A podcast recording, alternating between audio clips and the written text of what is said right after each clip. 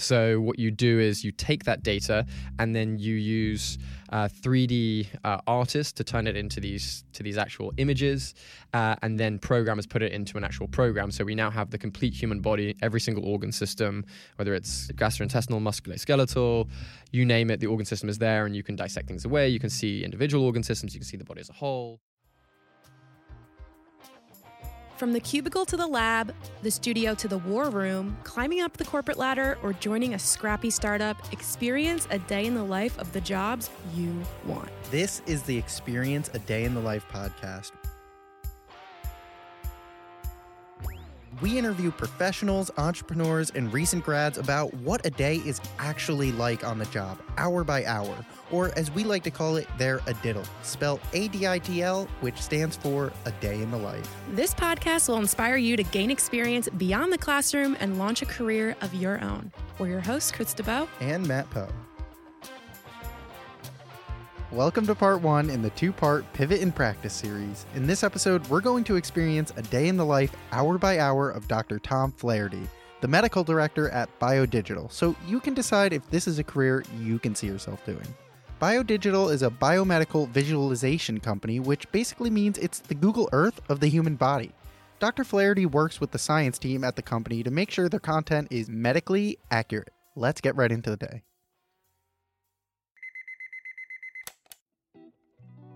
It's 8 a.m. in New York City, and Dr. Flaherty is waking up, and the first thing he does every single morning is brew some English breakfast tea. PG Tips is his favorite brand, by the way. He then takes a heart variability test, which we'll get to in a sec, but first, let's meet him. My name's Tom. You would say Flaherty, but I say Flaherty because uh, we're from different sides of the pond. Uh, my title, I'm a doctor, so doctor would be my title. Uh, I am medical director of BioDigital, uh, which is a medical how do I say Google Earth for the human body? Should we just say that in a nutshell? So we're in uh, we're in the sort of medical tech area. But uh, BioDigital started, gosh, over 15 years ago. Uh, the founders started it. They were originally consultants, and what happened was there was this project called the Visible Human Project that was couple of decades ago, whereby a man and a woman were MRI'd, uh, relatively average man and a woman, and that data was the MRI data, so magnetic resonance imaging. This data was made publicly available. And they also did these cryosection, which is when you freeze the body and you do these one millimeter slices. So from that, you get a very, very accurate depiction of the human body. And this data set was available. So people like BioDigital used this data set. Well, people used it for lots of different things, but BioDigital turned it into a virtual human.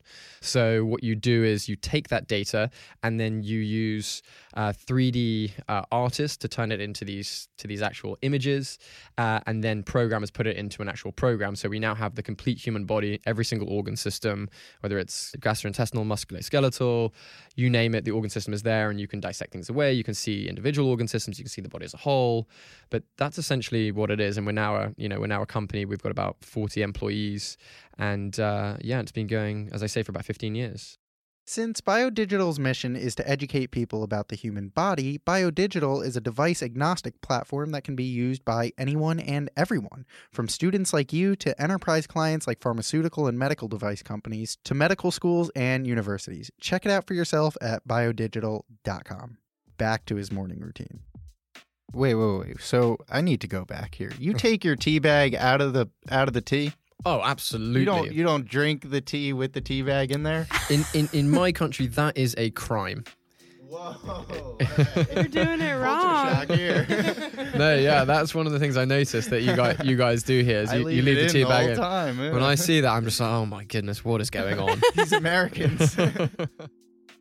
and then I, this is so geeky. What I what I do next, I take my heart rate variability. So that's the way of you tell your your heart when it beats, it beats not like a metronome typically. Uh, the more variable it is from from beat to beat, that means that you're more well rested, and this helps with me in terms of training because I I'm a, I do triathlon. And if your heart is heartbeat is varied, beat to beat variability, then you're well rested and you can do a stronger or harder workout later on in the day. Uh, then I get dressed, brush my teeth, head to the office, and I don't actually eat breakfast right away. If you're interested in doing your own heart rate variability test, we know the one Dr. Flaherty uses, and we'll link to it on the show notes page at xadiddle.com.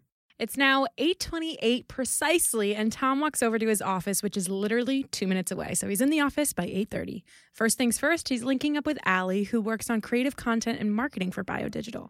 They're recording two Dr. Tom Talks videos this morning. What is atrial fibrillation in 60 seconds? What is ventricular fibrillation in, in 60 seconds? What is carpal tunnel syndrome? What is breast cancer? All of these different health conditions we want to do in 60 seconds so people understand very quickly and very simply what this condition is and the main points of this condition. But there's a big, big touch screen right behind me that I'm manipulating to show the actual disease in the human body. And it's 3D and interactive and it's our it's our stuff. So obviously, you know, for us we want people to learn about the human body, but also we want to promote our our, our product and it, you're killing two birds with one stone doing that.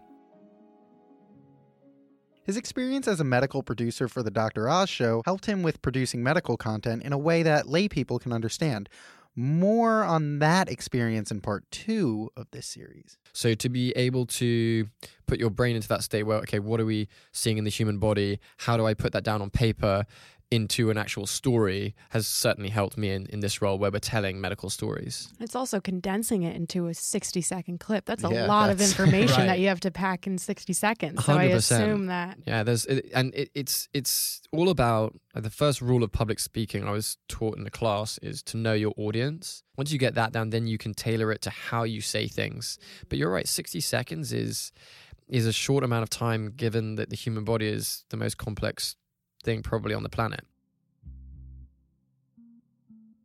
So now it's 9:30, you're checking emails, you're checking your calendar and you're making a Ter- checklist. terribly boring admin stuff, but I think that everyone has to do that. Get in, you know, check the emails that you've got, work out what you've got to do for the rest of the day to sort of organize yourself, psych yourself up.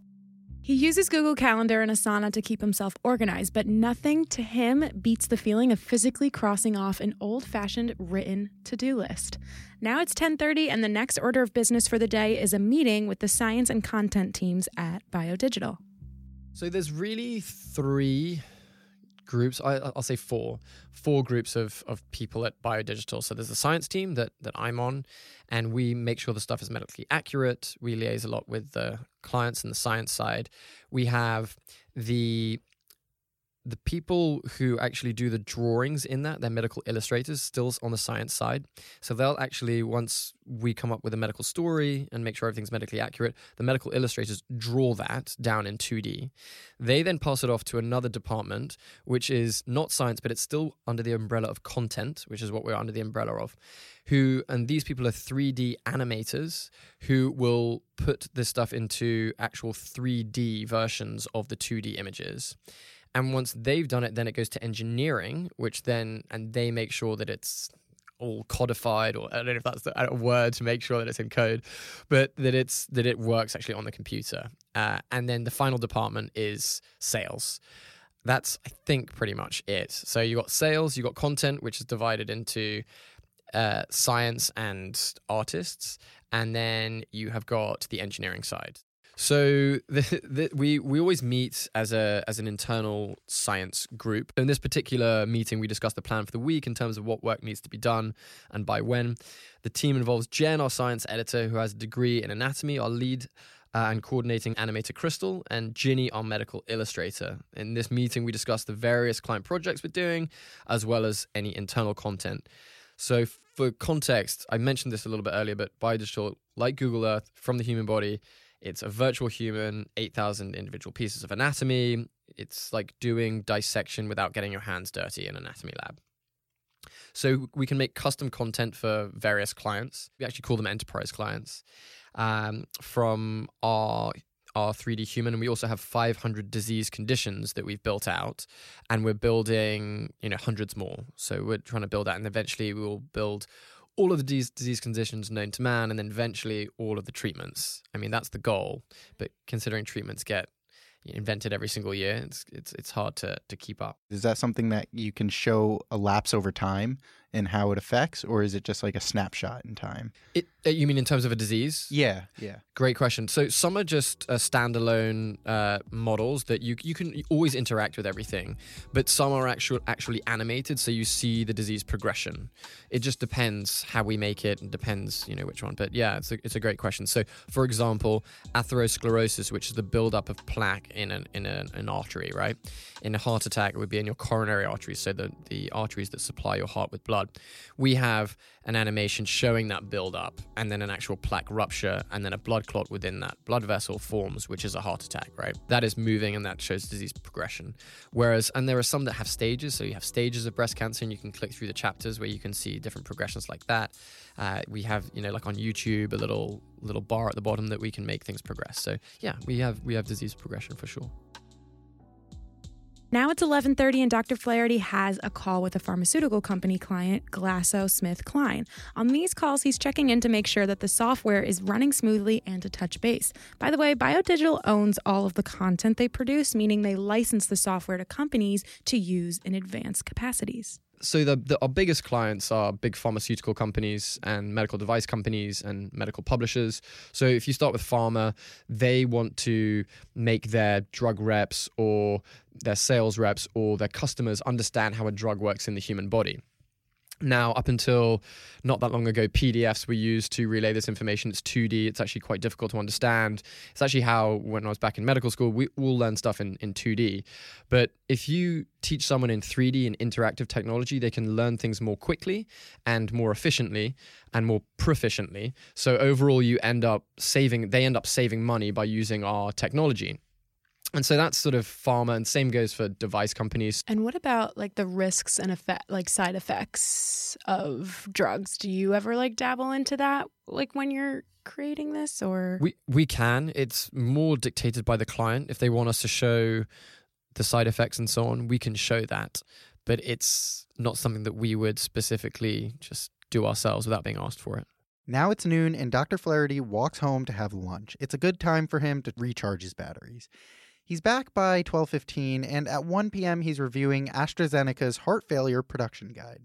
First of all, what is AstraZeneca? Another pharmaceutical company. I'm sorry, Another it's another It's okay. one. They got so much money though. I, they do. They really Yeah, do. they do. I can imagine. That's Um, why they call them big pharma. yeah, big pharma. And then, can you just um, describe what a production guide is? Absolutely. A production guide is a document whereby there are images and written notes to hand off to the 3D animator who will turn those 2D images into a 3D object or a 3D several objects in a story, in a medical story. And so, what what's your review process then when you're looking at these? So when I when I look at them, there's obvious things that I'll that I'll know. If, you, if I'm looking at the heart, I'm just making sure that things are labeled correctly and so on and so forth.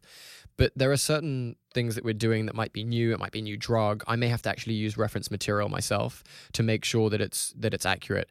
And it's always good to when you're referencing something, unless it's a new drug and you don't have that much information on it, to use three different reliable sources, and we document those those sources to make sure that uh, that everything's accurate. How much of your day is uh, consumed by just reading? It seems like a lot. Yeah, it is quite a lot. I like reading. Uh, I'm, I'm lucky. I I can't put a percentage on it, but in terms of the workday, I would actually say less than half, but maybe around the 50% mark.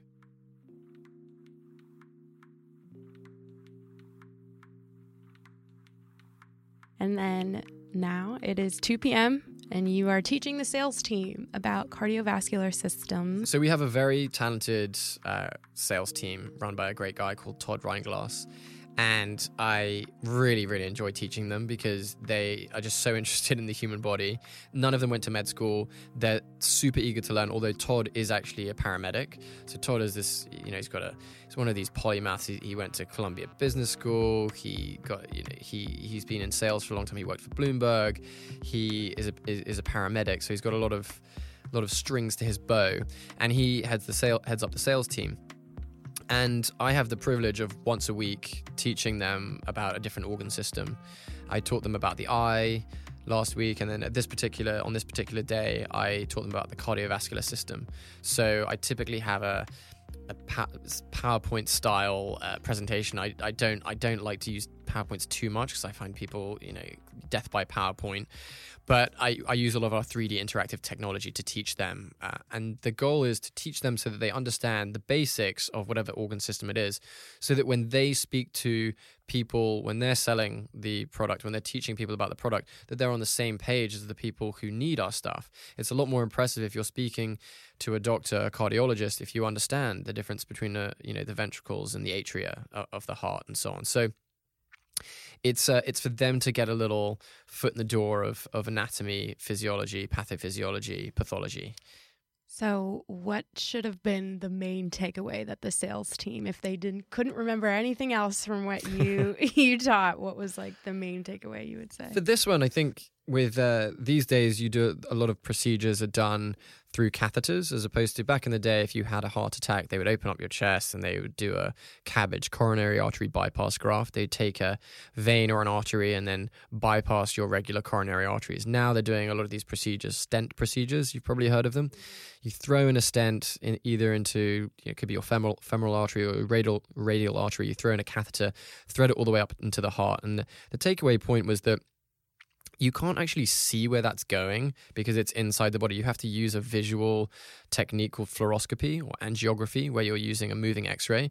And that's why it's perfect for our technology because you can't see it. So you need to understand the 3D anatomy without actually seeing it. And our stuff, you can actually peel away the layers and see where these radial, you know, where the radial artery is, see where the femoral artery is, see how you get all the way up to the heart, and see how you can get into these coronary arteries.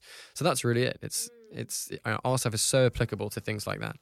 A lot of people say that uh, they learn the most by teaching. Do you agree with that? Yeah, I th- well, I think that th- what I would say is that you know whether you really understand a topic when you're teaching it because if you don't it's really obvious and it's in front of a bunch of people. So i think that that's the point where you're like oh i kind I kind of get this if i feel confident enough to teach it. So yeah. But i, I do think yes you can learn by teaching. And they say in med school see one do one teach one that's how uh, that's how it goes, which is kind of frightening if you're thinking about things like surgery. It's now 3 p.m., and Dr. Flaherty is meeting with the CEO of BioDigital, Frank Sculli. In this meeting, they're touching base about goals of the company generally and the science department specifically. He came into it more from the engineering side. So the three founders, well, there's as I said, so there's engineering, then there's the content side, uh, and then we also have we also have VR and AR, and these three founders came in from those different uh, from those different sides, and and he's a he's a I get on really well with him and and it's great to be able to put, report directly to the CEO. And then I want to talk a little bit about something. I think I read this correctly that biodigital is kind of like open sourced, right? Like people can contribute to it in a certain way. Can you talk a little bit about that and sure. correct me if I'm wrong? No, no, no. That's you're you're you're right in that we can receive feedback from from anyone. Uh, so a bit like Wikipedia, I guess. We do receive feedback, but unlike Wikipedia, it doesn't get changed instantly. Well, Wikipedia is kind of clever because it gets changed and then someone notices it and they change it back and and so on. But uh, we have to review it internally before. You know, so I'll review it as the you know as the medical director. We have a medical team and so before any changes are made, uh, we review it internally. But yeah, we have feedback both from, you know, individuals can give us feedback, clients can give us feedback. We work with a lot of specialists. So it's really, really good to have that type of feedback. I'm a generalist. I train in family medicine. So to be able to speak to cardiologists, electrophysiologists, you name it, it's really fantastic. Can we dig a little deeper into that? What is some feedback that you would see yourself reviewing because I'm thinking a body's a body's a body. Right. What what is something that someone would send to you? Well, for for example, you know, things can be labeled incorrectly. Just even even stuff as simple as that. There are so many structures in the human body, and when you get down to a very fine fine level of detail, mistakes can be made. And our body is very very close to being to being perfect. I don't want to I don't want to say it is perfect, but there are still mistakes in every single virtual human out there. I think ours is the most currently accurate uh, that it, of, of its kind. So, but there are you know mistakes even labeling things. You know, when I when I first came in, I noticed just just a few, and they've been corrected. But we continue to correct until we get to the point where it is perfect. 4 p.m., like clockwork, it's time for his second cup of tea. It gives him something to look forward to. At 4:30, he consults his to-do list from this morning, checks his emails, and corresponds with other people in the company to check on the status of client projects. And then five o'clock, you're going home, and five thirty, you're triathlon training. That's right. Talk to me about that. I want to learn all about it. I started running when I graduated from university. I was I was a I played rugby at Brown, and then when I graduated, you know, I was I didn't have a rugby team anymore, so I thought well, I've got to do something, and I wanted to run a marathon, so I started training for a marathon. Did a marathon in 2008 or 2009 with my dad, and got the running bug, and then I ran until about 2013 and I sort of achieved my marathon running goal. Everyone always wants to get under three hours. It's like, I got to get under three hours. And I luckily got under three hours. I didn't think I could get that much faster. And I thought, well, what's, well, actually, t- it actually took a breakup to, for me to get into it because I, I had broken up with this, with this girl, the girlfriend of mine at the time. And I, we broke up and there was this big void I wanted to fill. I didn't want to get all, you know, all upset about it. I didn't want to think about it. So I thought, well, I'll sign up for an Ironman. And I signed up for an Ironman, which is a 2.4 mile swim, 112 mile bike, and then a marathon at the end, 26.2 miles to distract myself from the misery of a breakup. And I was already decent at running. I grew up in Hong Kong, so I did a lot of swimming. And then I bought a bike. And uh, I think I trained for about six months or something like that and I did this Ironman in in a, in a Spanish island called Lanzarote, which is one of the Canary Islands off the west coast of Morocco. And I didn't realize that that and I. No one can really decide, but that one, some people say, is the hardest Ironman in the world, along with Kona. Kona is the one in Hawaii, the big one in Hawaii.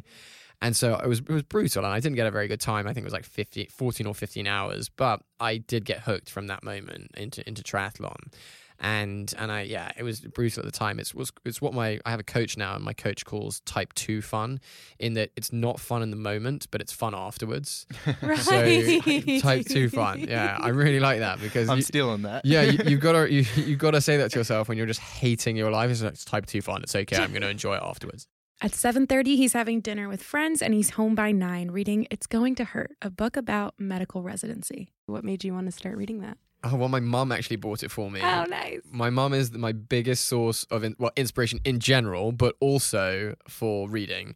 She knows what i love to read and she saw this book. It's written by a british doctor and he went through residency in obgyn so obstetrics and gynecology so babies being born. And uh, it's a really beautifully funny book about his experiences during residency. And at the end, it takes a really sad turn. Uh, I- don't want to ruin it for, for anyone, but I highly encourage people to read it because it gives you a, a an inside look at what residents have to go through to to become uh, attending physicians or junior doctors as they are in the UK. This is based in the UK, and then they're called consultants. That's the same same word for an attending out here. And I really encourage people to read it because at the end of the day, doctors are just human beings. And I know that in society we think that they, you know, should get everything perfect every single day, but everyone makes mistakes and we're only human. And I encourage everyone to read this this fantastically funny and and interesting and real book. So you just experienced a day in the life of a medical director, but how does one actually break into the biotech industry? In part two of the Pivot in Practice series, join us as we go through Dr. Tom Flaherty's career journey and experiences leading up to where he is today. Learn how his religious studies major landed him a spot in a medical school and why he decided to leave residency early on. Stay tuned. At Experience a Day in the Life, we're building an online library of content all focused on a diddle or a day in the life of different jobs and professions across the world in all different industries. So if you want to share your a diddle, you can do so at xadiddle.com slash share dash my dash a diddle. That's x-a-d-i-t-l dot com slash share dash my dash a-d-i-t-l. Thanks for listening. Head over to xadiddle.com. That's X A D I T L.com. There you can find the show notes for this series and more A Day in the Life articles. And you can get to know us and our guests more by joining our communities on social media. Follow at xadiddle on Instagram and on LinkedIn by searching for Chris DeBow and Matt with one T Poe. If you learned something in this episode, please take some time to help our mission by leaving a positive rating and review of the show.